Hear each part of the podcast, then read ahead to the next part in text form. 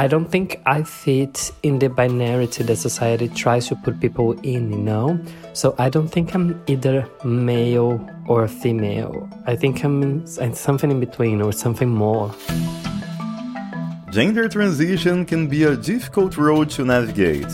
But imagine starting the process in a country where you don't speak the language very well or don't understand the health system. And even when you do, you still have to translate your feelings to your family and friends. I am Felipe Canali, the host of Transitioning in Translation, where Portuguese speakers share their experiences regarding gender transitioning in Australia. I've been writing about sexuality for the last 10 years, and my work has been published in 14 different languages.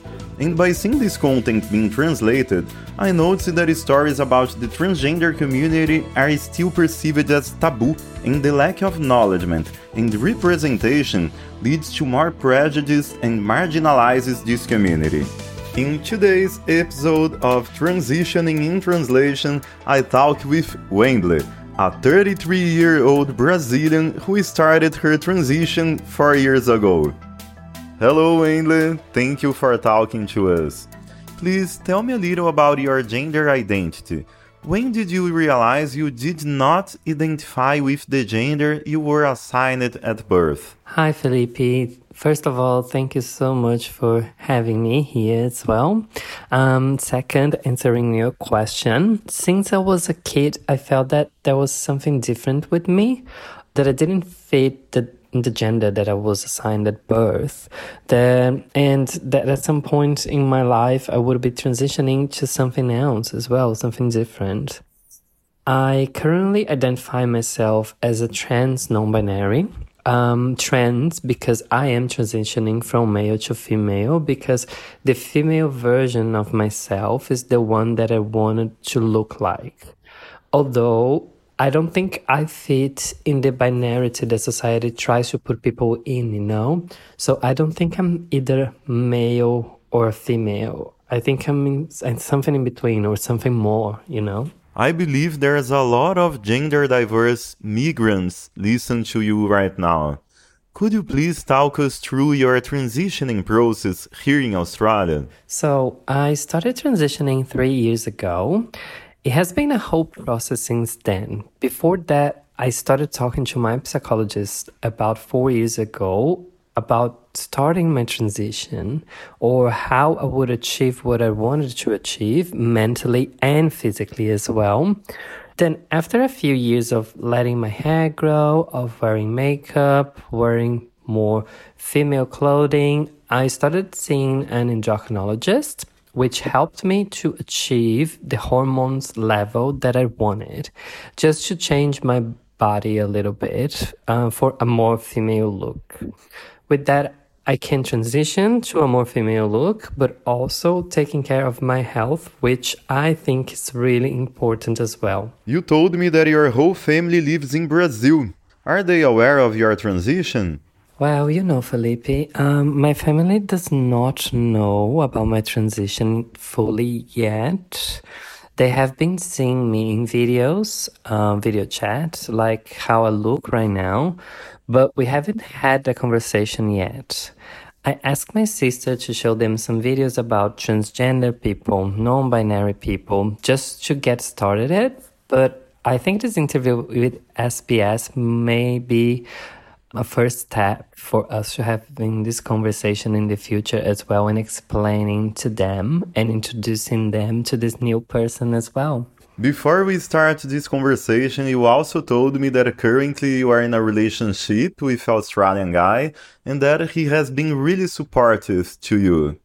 How are you feeling about it? So, yes, I've been in a relationship for about two years and a half. Um, my partner met me when I was starting my transition. And since the beginning, he was super supportive on everything. And he was always there for me for whatever I wanted to achieve in my life, especially in my transition as well. I feel very lucky to have someone that is very supportive like that.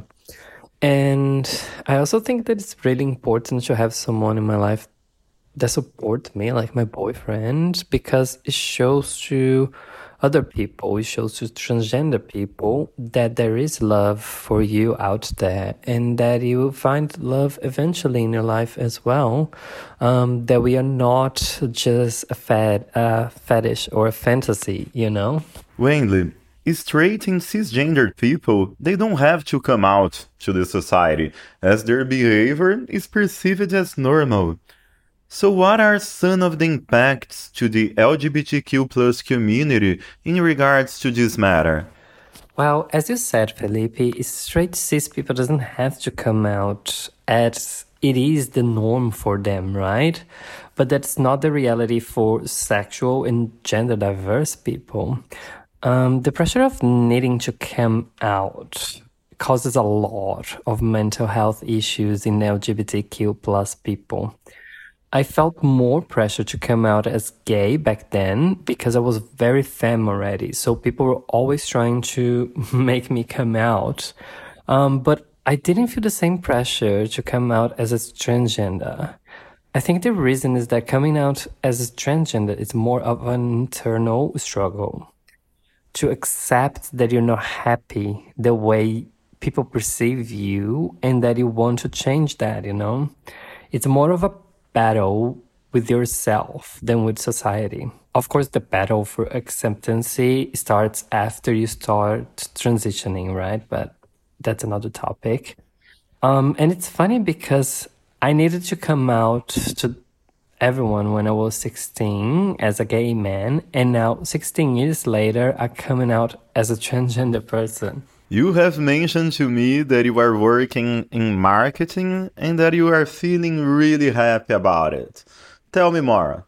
Look, I feel very lucky in my professional life because my company really embraced me. They were always asking me what I was comfortable with. Um, they changed my email, they changed my name in my signature, they put down a meeting to explain to everyone how I was changing and how they should approach me. Um, and also making sure that I was comfortable with the information that they were sharing with the other employees at the same time.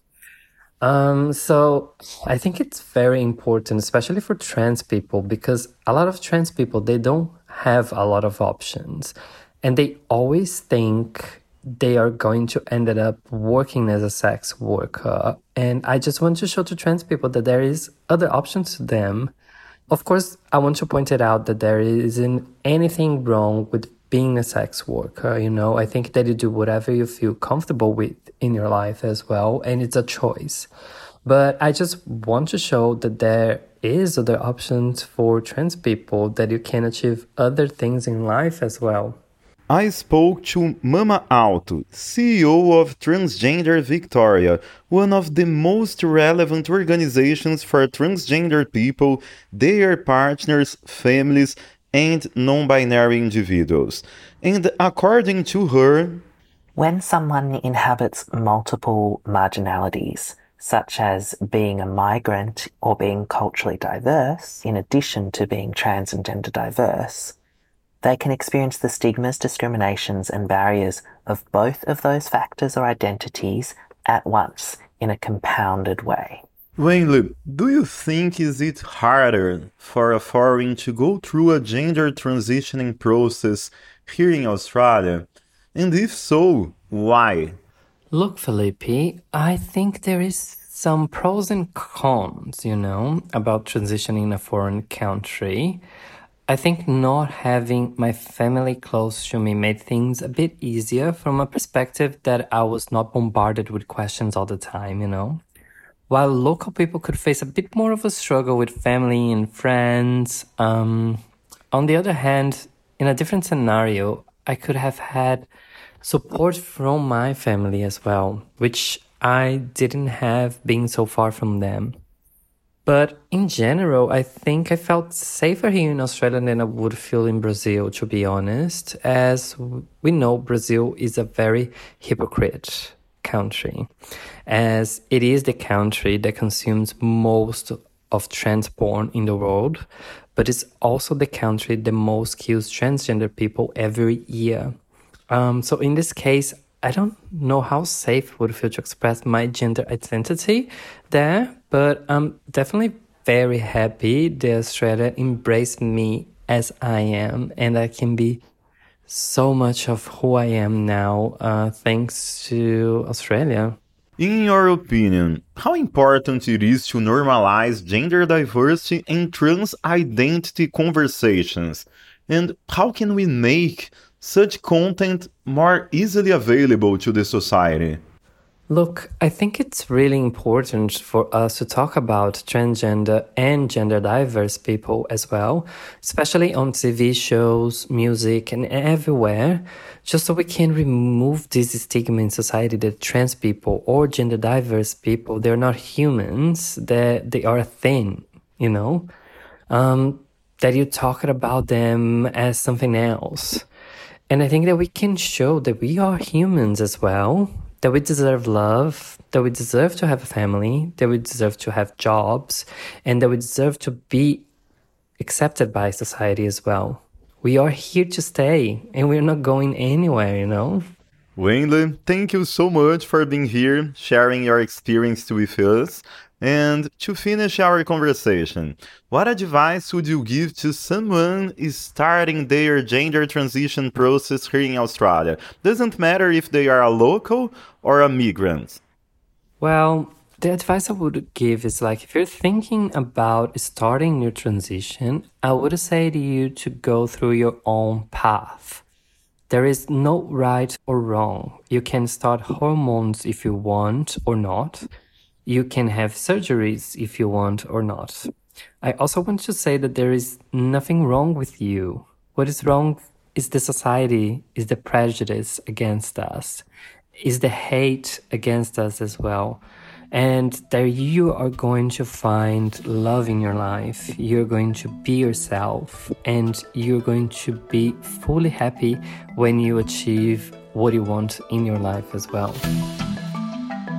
You can join me for more episodes of Transitioning in Translation, a new podcast from SBS in Portuguese and English on the SBS Portuguese website or in your favorite podcast app.